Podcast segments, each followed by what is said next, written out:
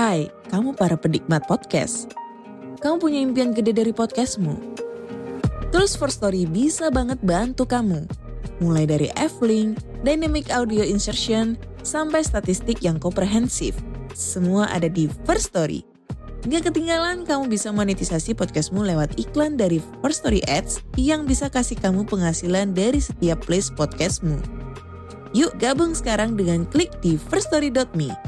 Sekali lagi, klik di firststory.me. Mari kita bawa mimpi podcastingmu menjadi kenyataan.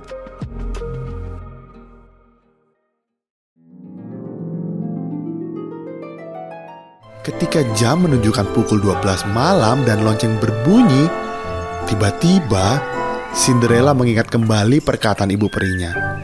Ia kemudian langsung berlari ke pintu keluar dan pergi dari istana. Namun, salah satu dari sepatu kaca Cinderella Sing and dance together with you. Do all these things and then we say, Happy Kids Day! Halo semuanya. Siapa yang di sini tahu cerita Cinderella? Tahu dong Bu, itu kan yang Putri punya sepatu kaca kemudian dijemput pangerannya. Nah, karena kalian semua sudah tahu ceritanya, ibu guru nggak usah ceritain ulang ya. Ah jangan gitu dong, kan mau denger cerita dari ibu juga. Hahaha, ibu bercanda. Yuk kita dengerin sama-sama.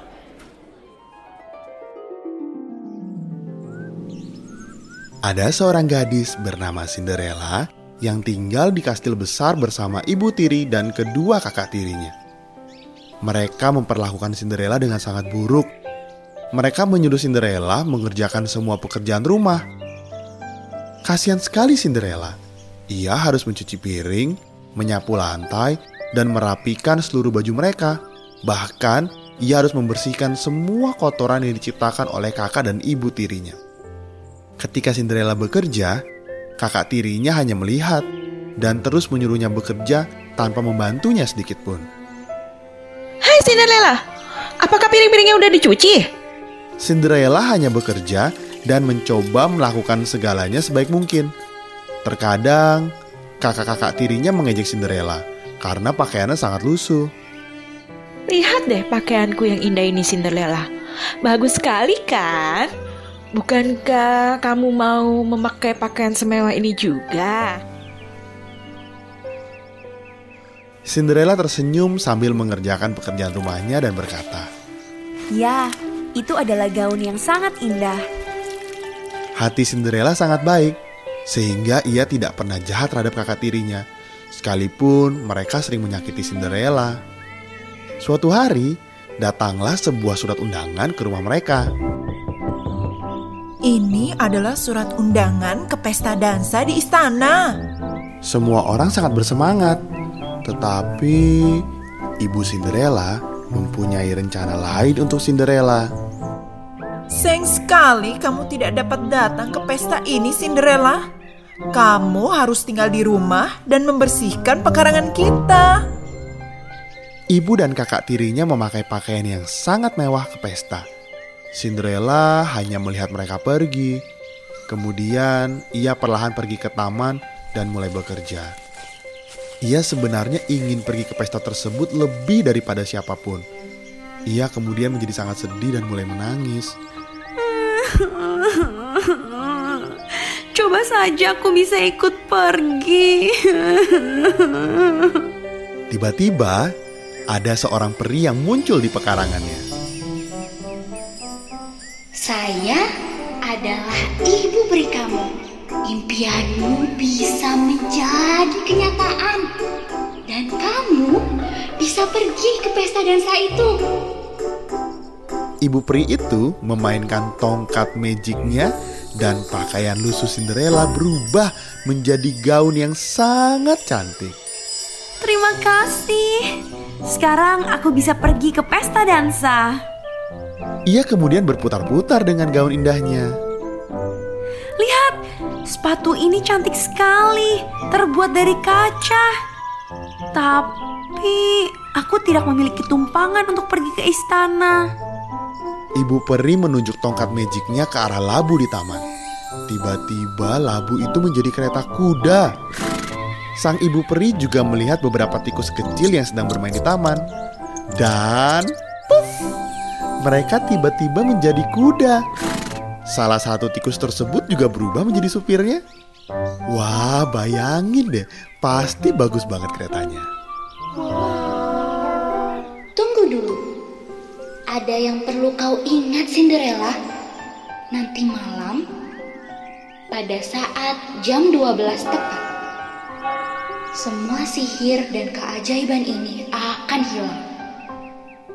Gaun indah yang kau pakai akan berubah menjadi lusuh kembali. Kereta kuda itu akan berubah menjadi labu. Dan satu hal lagi, kuda serta supir yang mengantarmu akan berubah menjadi tikus. Maka, jangan sampai lewat dari jam 12 malam Cinderella. Atau aku tidak akan menanggung akibatnya. Cinderella langsung pergi ke istana.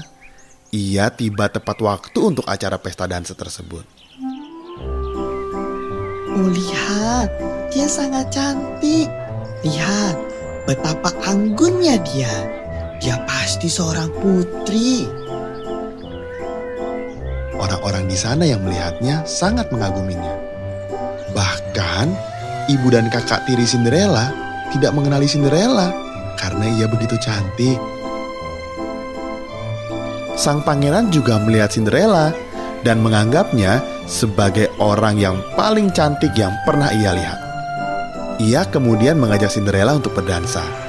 Mereka berdansa sepanjang malam itu tanpa melihat waktu. Ketika jam menunjukkan pukul 12 malam dan lonceng berbunyi, tiba-tiba Cinderella mengingat kembali perkataan ibu perinya. Ia kemudian langsung berlari ke pintu keluar dan pergi dari istana. Namun, salah satu dari sepatu kaca Cinderella terlepas di tangga istana. Cinderella bergegas ke rumahnya. Gaunnya yang indah berubah lusuh kembali. Tetapi Cinderella sangatlah senang karena malam itu ia berhasil berdansa dengan pangeran. Sang pangeran mengambil sepatu kaca itu dan berkata, Aku akan mencari seantero kerajaan ini. Sampai aku menemukan kaki siapa yang pas dengan sepatu kaca ini. Sang pangeran mengunjungi setiap rumah yang ada di negeri tersebut. Tetapi sepatu itu tidak muat di kaki siapa pun. Ia mulai putus asa, khawatir kalau ia tidak akan menemukan pasangan dansanya kemarin. Akhirnya, dengan ragu-ragu, sang pangeran mengetuk rumah terakhir di kerajaan tersebut.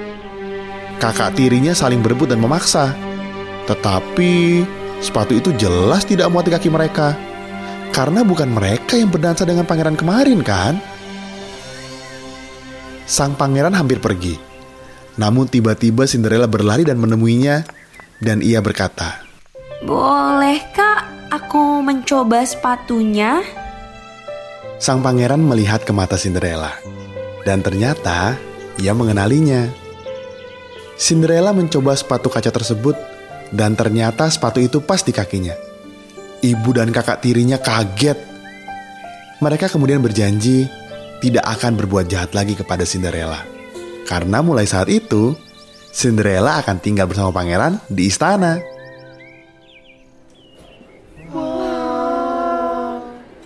Aku suka sekali dengan cerita Cinderella ini. Aku juga, hanya memiliki gaun yang bagus dan sepatu kaca yang indah. Boleh, tapi kalian harus bekerja keras supaya bisa beli baju bagus dan sepatu yang indah. Karena ibu peri cuma ada di dongeng-dongeng. Ya. Mau pakaian seperti apa pun, yang penting kalian harus menjadi anak yang baik dan rukun-rukun dengan saudara kalian ya.